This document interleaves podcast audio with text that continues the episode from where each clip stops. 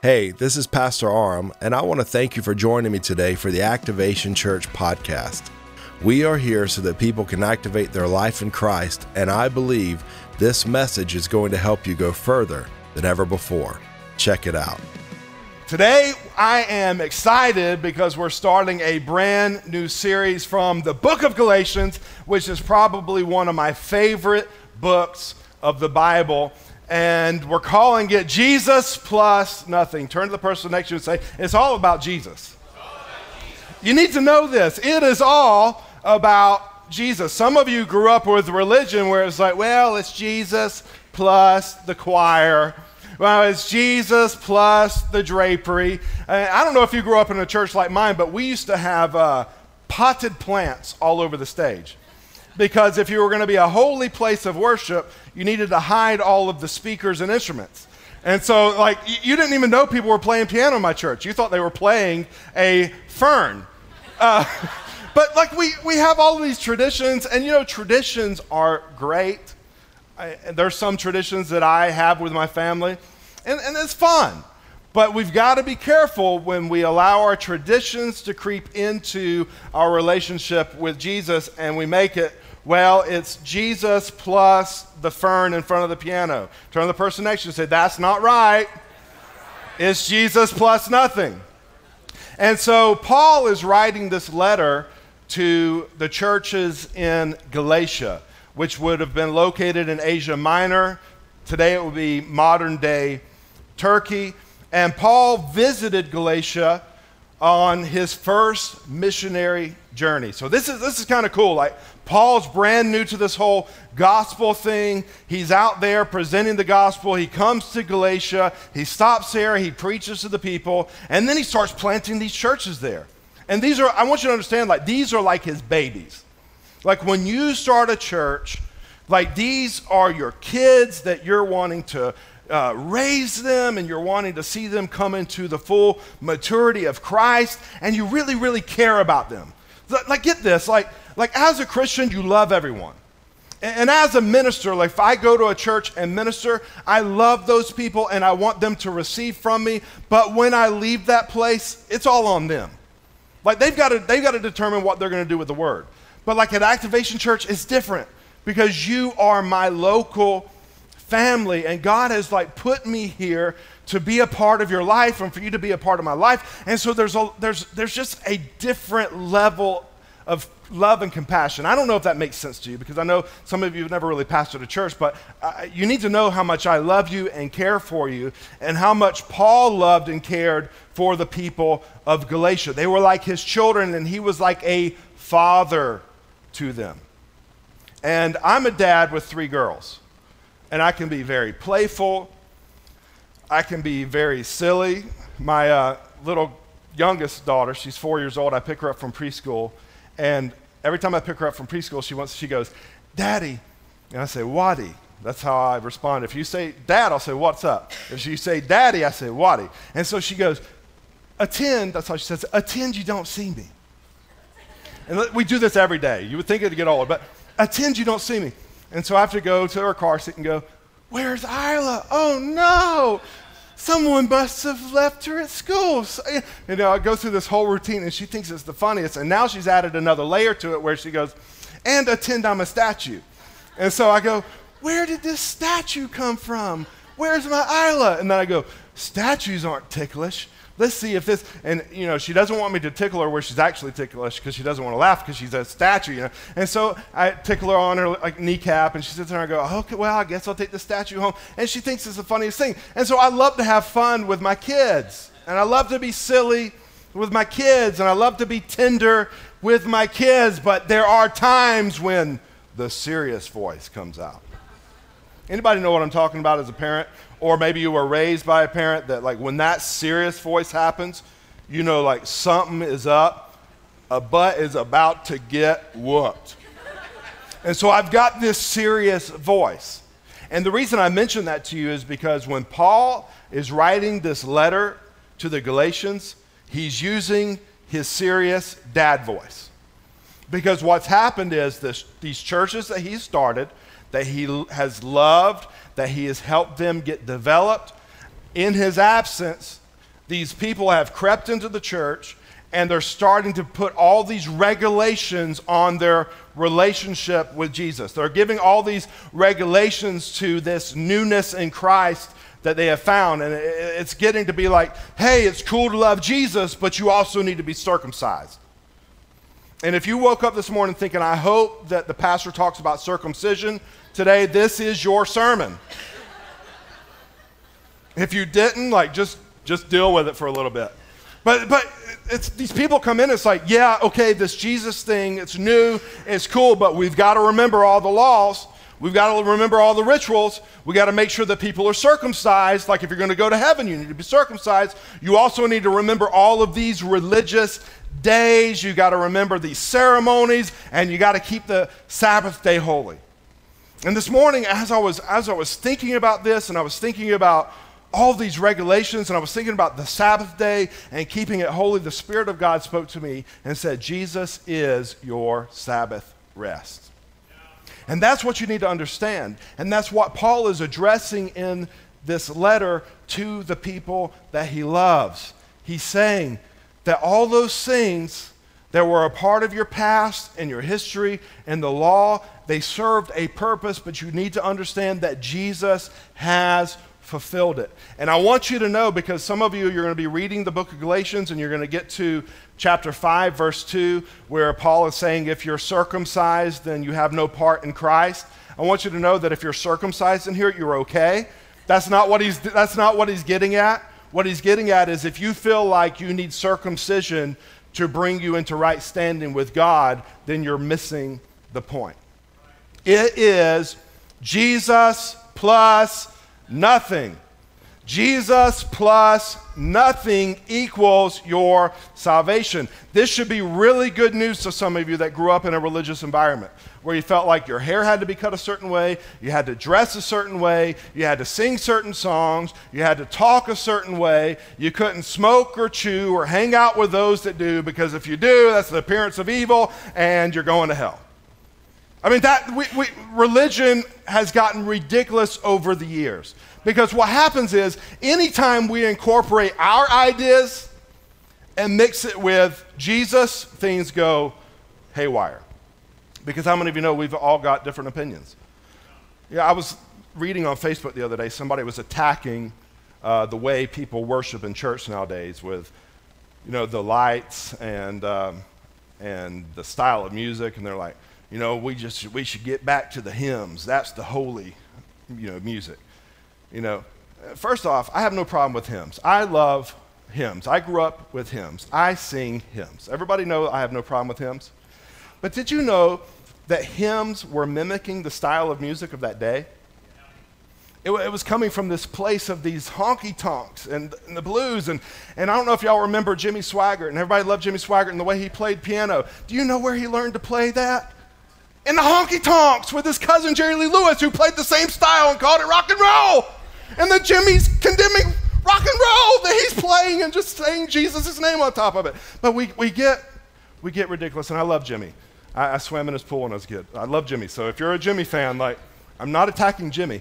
What I'm getting at is we've got to be very careful that we don't allow our concepts and opinions of what we think is right to creep in and add a dividing line between us and Christ. If there is something that needs to be worked out in your life, I promise you that Jesus is big enough to work it out. Amen? So that's where we are. So if you have your Bible, go to Galatians, the first chapter, starting in verse 1. Paul starts the letter like this Paul, an apostle, not from men nor through man. That's important. He's wanting them to know, like, I am an apostle. I am qualified to deal with this subject. And this qualification has not come from myself or any other human being. I didn't choose this for myself. Nobody appointed me to be an apostle other than Jesus Christ himself. And so when he's delivering this message, he's wanting them to know I've got the authority to deal with this. And this authority has not come from me, it has come from Jesus. And the message, if you read on through his letter, he wants them to know like the gospel that I'm presenting to you is not something I learned from someone else. It's not something I came up with. It's something that I spent time with the Lord and had a direct revelation of Jesus Christ about. I know what I'm talking about, is what he's saying. Paul, an apostle, not from men, nor through man, but through Jesus Christ and God the Father, who raised him from the dead, and all the brothers who are with me to the churches of Galatia. Grace to you and peace from God our Father and the Lord Jesus Christ, who gave himself for our sins. You need to know that no one took Jesus' life. When you go through the narrative, we see him being betrayed, we see him arrested, we see him beaten, we see him hung on a cross.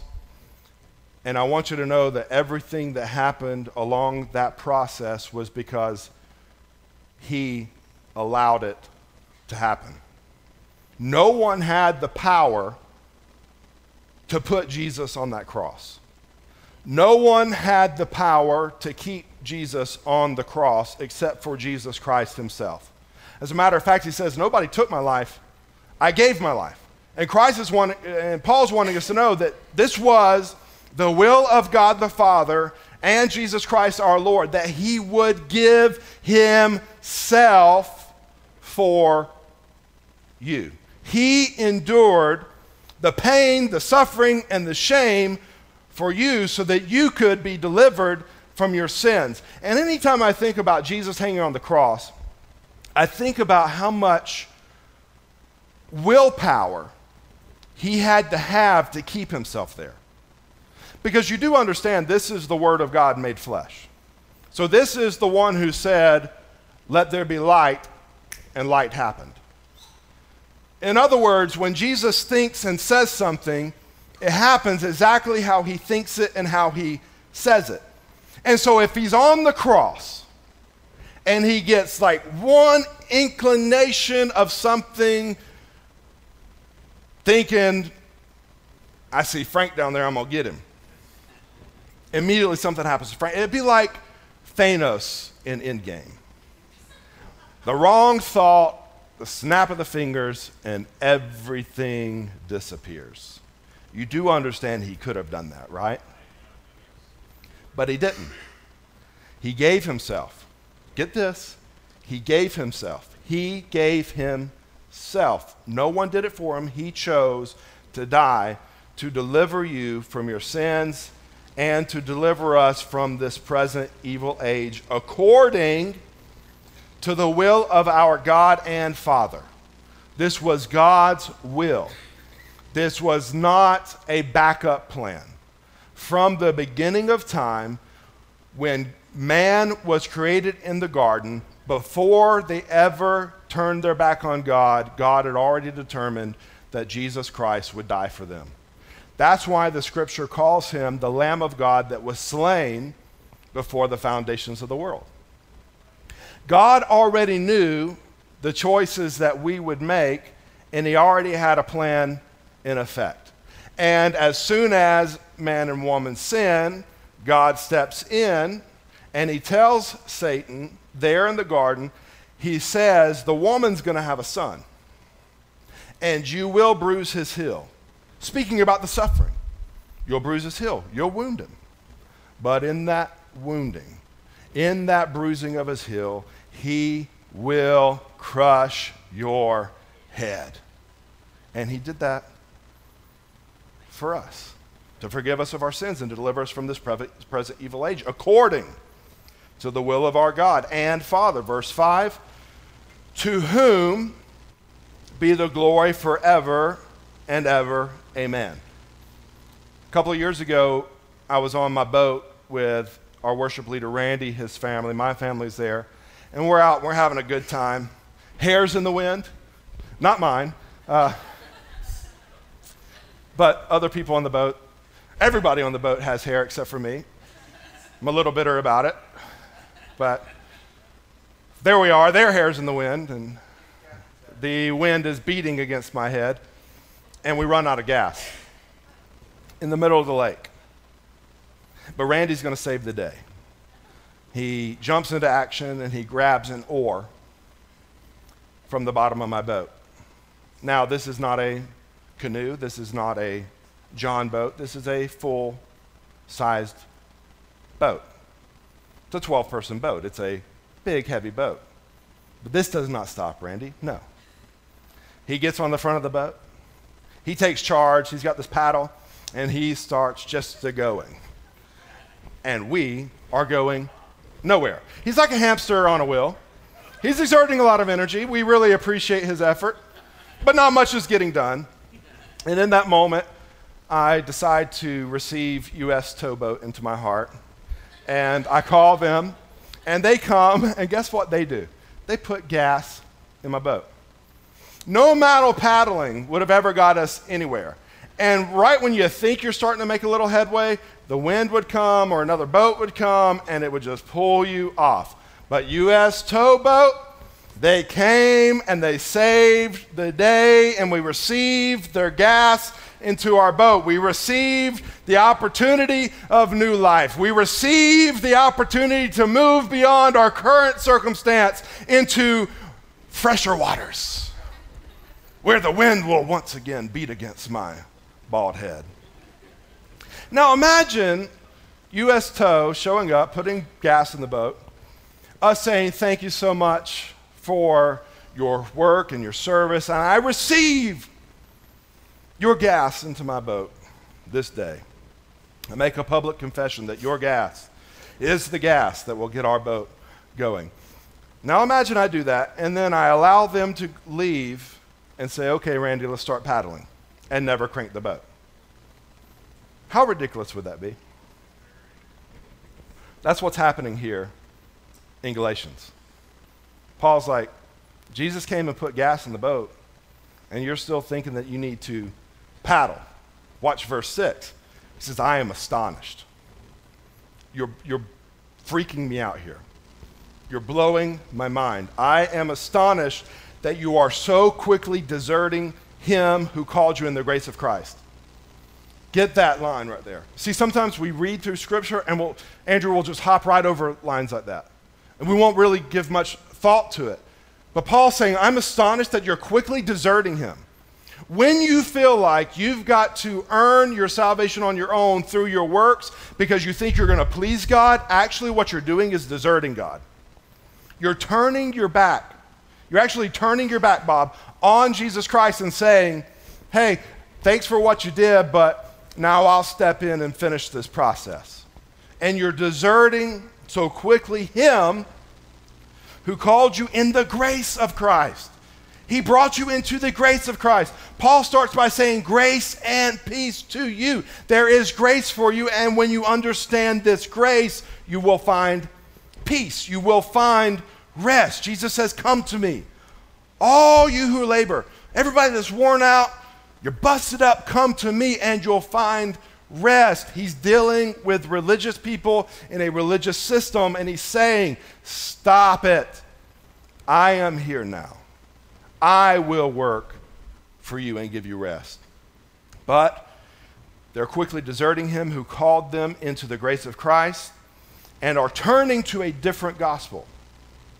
Not there, that there is another one, but there are some who trouble you and want to distort the gospel of Christ. That's how deception works.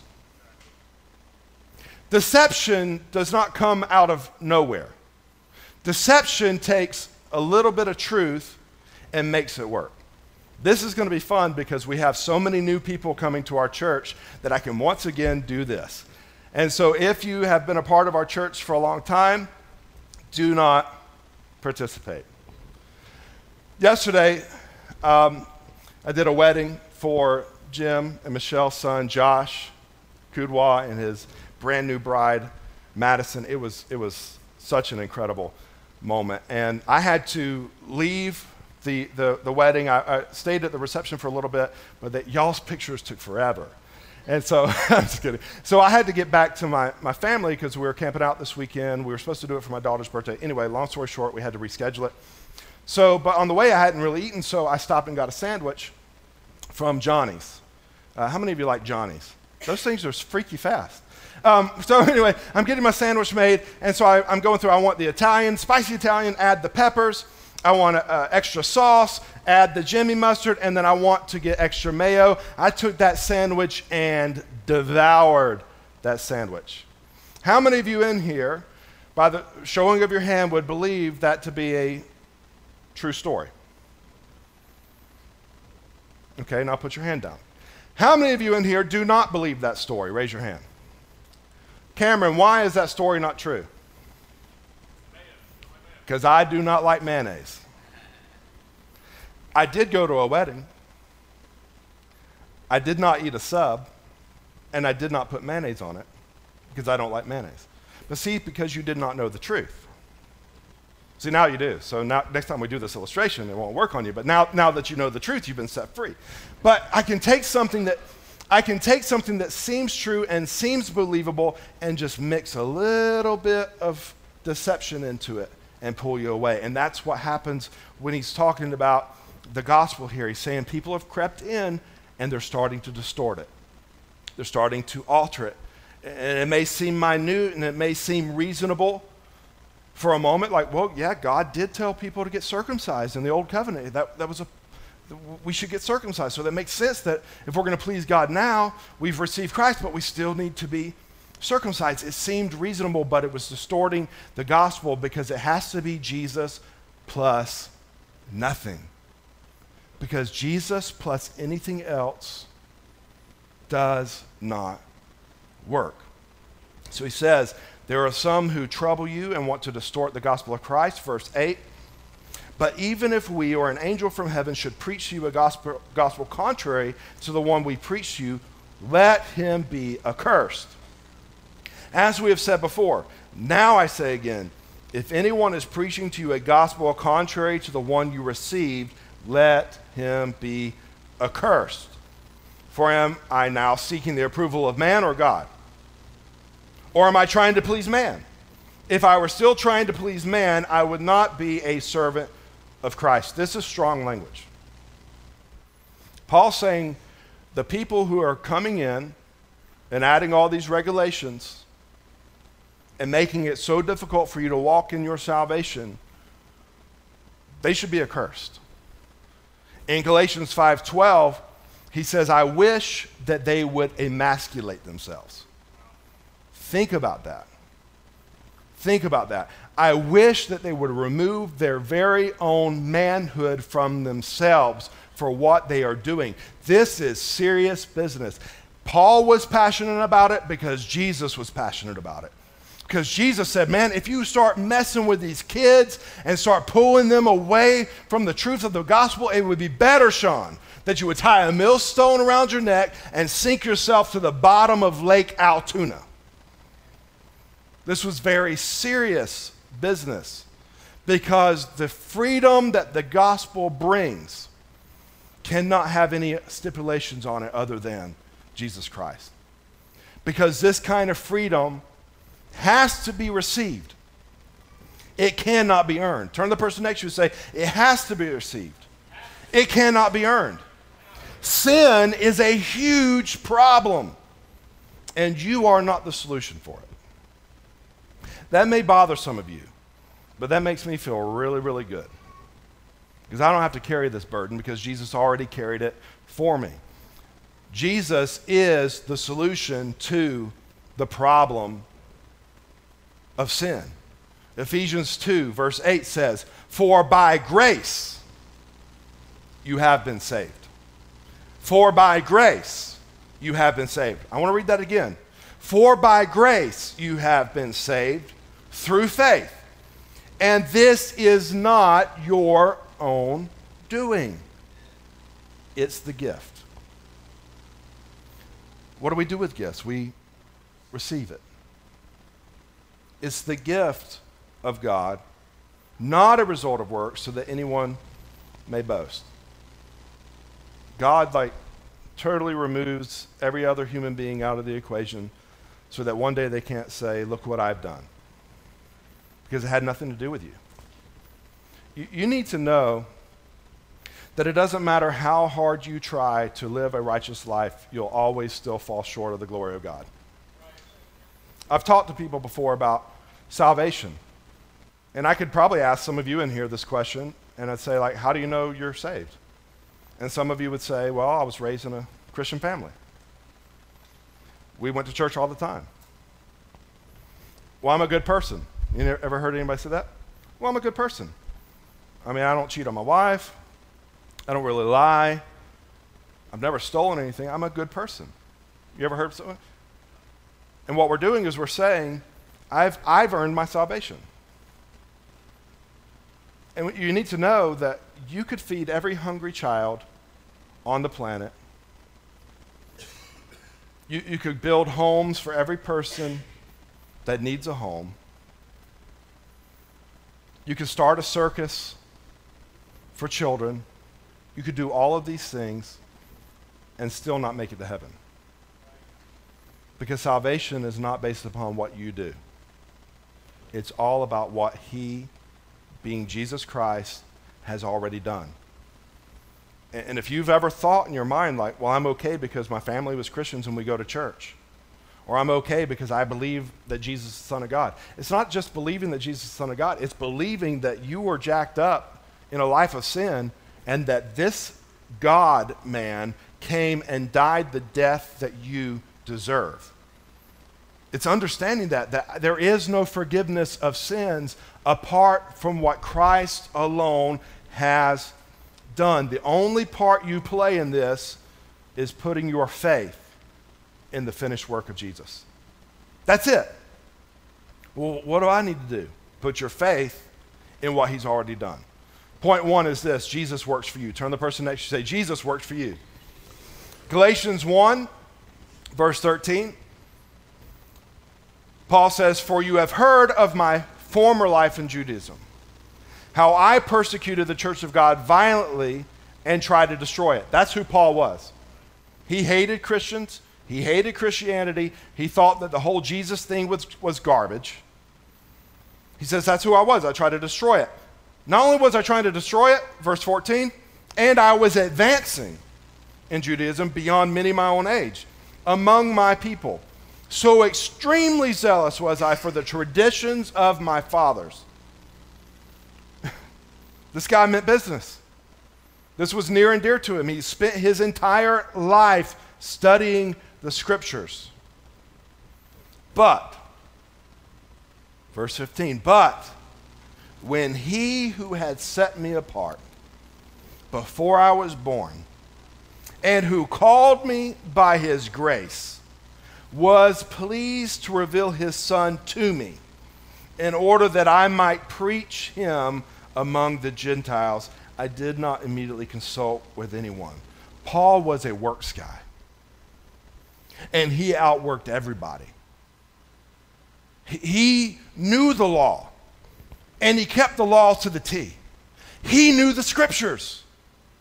These guys spent their life studying the scriptures. They knew the scriptures. They had a working, formal education of the scriptures. But Paul says, one day, Jesus knocked me off my horse. I had a revelation of him, and now I truly see what the scriptures were really saying because it wasn't about all this stuff, it was all about Him. See, there was a time I thought that the Passover was just about this meal that we need to keep to remember the time that God sent the, the, the death angel and they passed over the children of Israel's house but took out Egypt. And so we do that as remembering them. But now that I've seen Jesus, I realize that Jesus is the Passover lamb. Everything that I've read from the scriptures, it all speaks about Jesus. And now I understand it's not about how I live or what I do or what rules or traditions I keep or whether I eat bacon or don't eat bacon. It's all about Jesus. It's all about Jesus. That, that just stuns me to think that you could study the scriptures and still miss Jesus. And Jesus dealt with that when he talks to the different law keepers. He says, You've spent your entire life studying the scripture, but you miss the one that the scriptures are about. It's not about working for his love. Yet Paul is completely transformed. This, this revelation of who Jesus Christ is completely transforms his life. And his work ethic is still there. But the thing is, he's no longer working for love, he's working from love. This is, this is huge. He's not working for the love of God, he's working from the love of God. He, he's saying, I, I'm going out and I'm preaching the gospel to the Gentiles, not so God will say, You can come to heaven. Not so God will say, I love you more. I'm doing it because now I've had a revelation of who Jesus is, and it's like a fire shut up in my bones. I've got to get out there and let other people know that there is freedom for them through the grace of Jesus Christ. That if God can take a life like mine, someone who was persecuting the church, someone who was murdering Christians, and completely transform me, then he can do it for them. Works don't lead to life, works come from life. Paul said, I worked harder than all the other apostles, but I'm not doing it to earn anything. I'm doing it because of the love I've received. And from that, flows what I do. Hear what I'm saying. We don't give to the church because we're trying to earn something from God. We don't serve in the church because we think that's where our salvation comes from. We don't do all these things that we do, that we should do. But we're not doing it because we're trying to earn something. We're doing it from a place of love. I love what God has done for me. And so I gladly support his mission financially so that he can do it for more. I'm so thankful for what God has done in my life that I want to serve in his house so that others can enjoy a new life.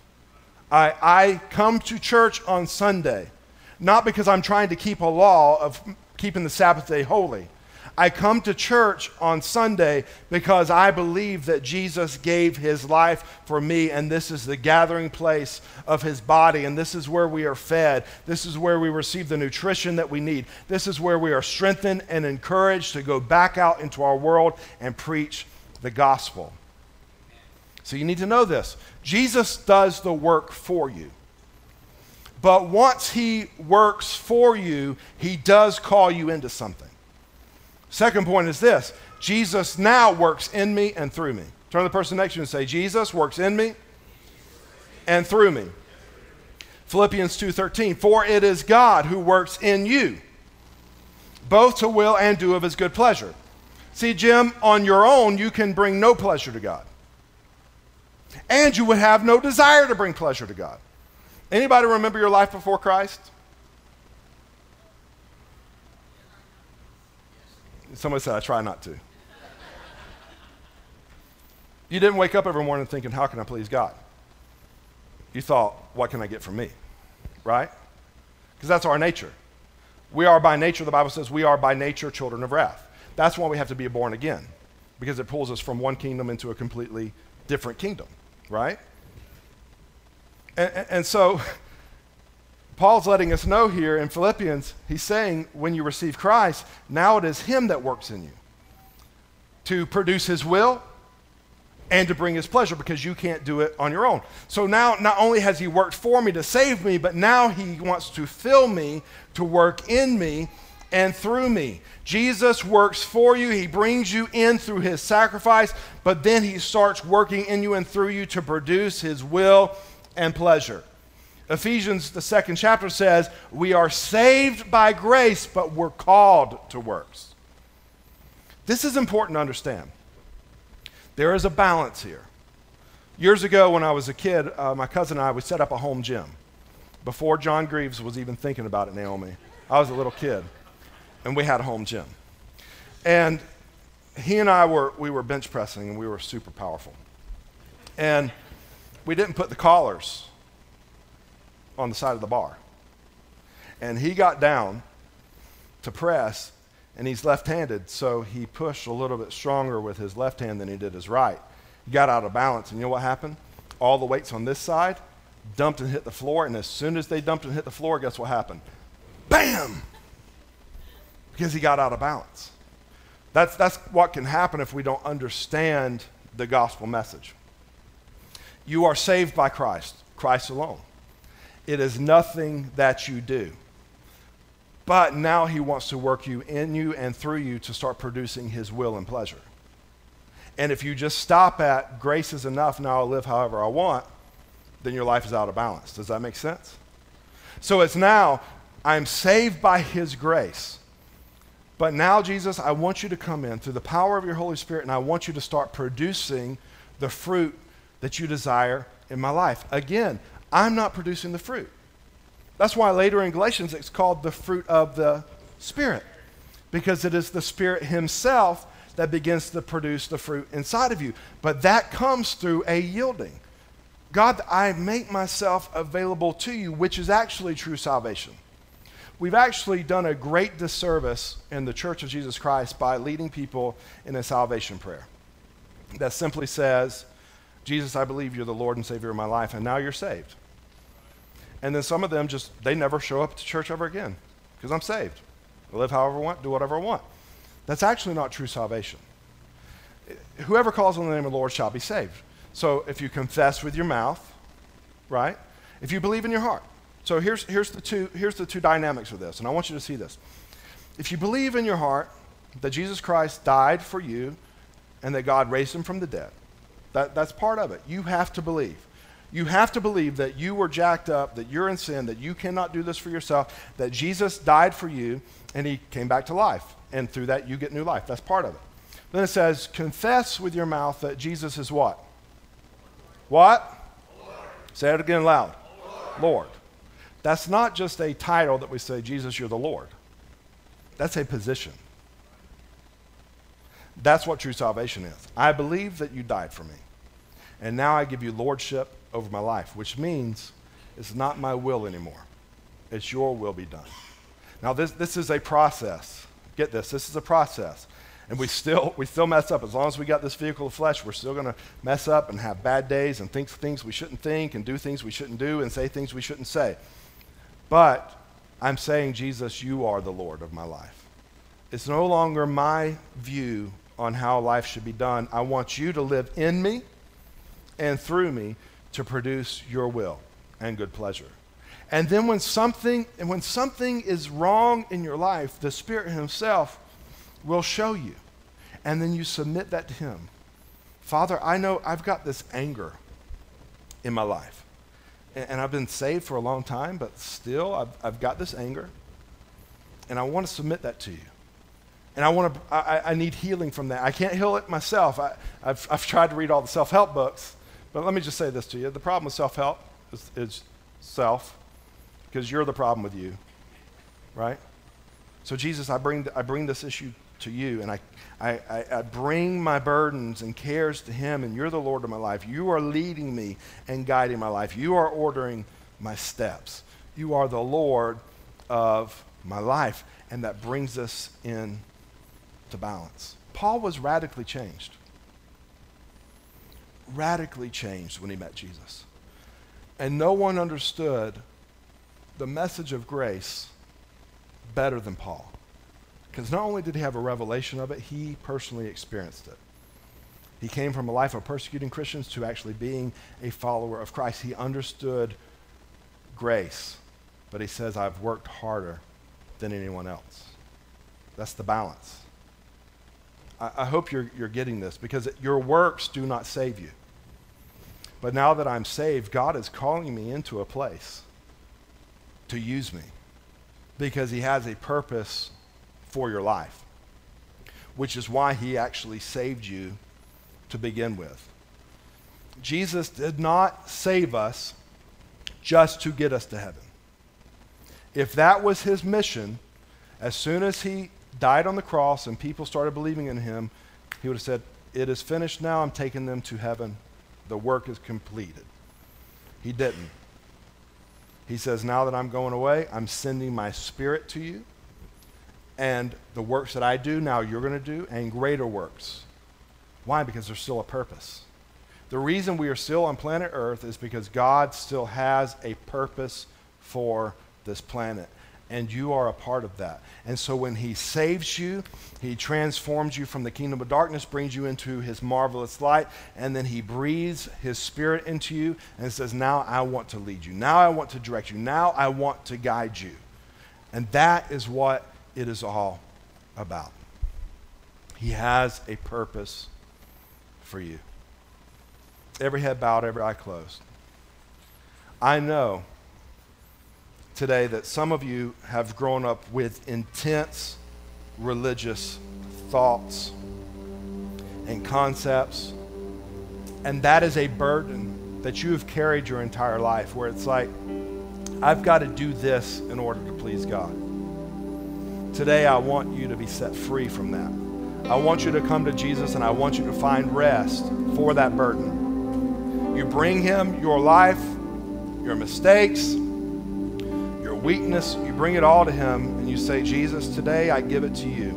And now I want you to be the Lord of my life and start the process of pruning me and start the process of producing fruit in me. And the more you pursue after Him and the pursue after His presence and desire a relationship with Him, the more transformation you see in your life. It's not about works and effort, it's about developing a relationship. And I promise you, whatever needs to be changed he will change. Not by your own effort, but by simply surrendering your life to Him. So, the first prayer I pray today is this Father, for everybody who's burdened, God, I'm asking today that you would give them rest. God, I'm asking that you would fill their life with your Holy Spirit, that you would begin to lead them and guide them. Father, I'm asking today in the name of your Son, Jesus Christ, that you would remove the condemnation from their life. God, remove the thought process that thinks that they've got to earn something. And today, God, as your children, we just simply sit here and receive from you. And we ask, God, that you would use us for your glory, that you would use us as a light to the world that is around us. In Jesus' name.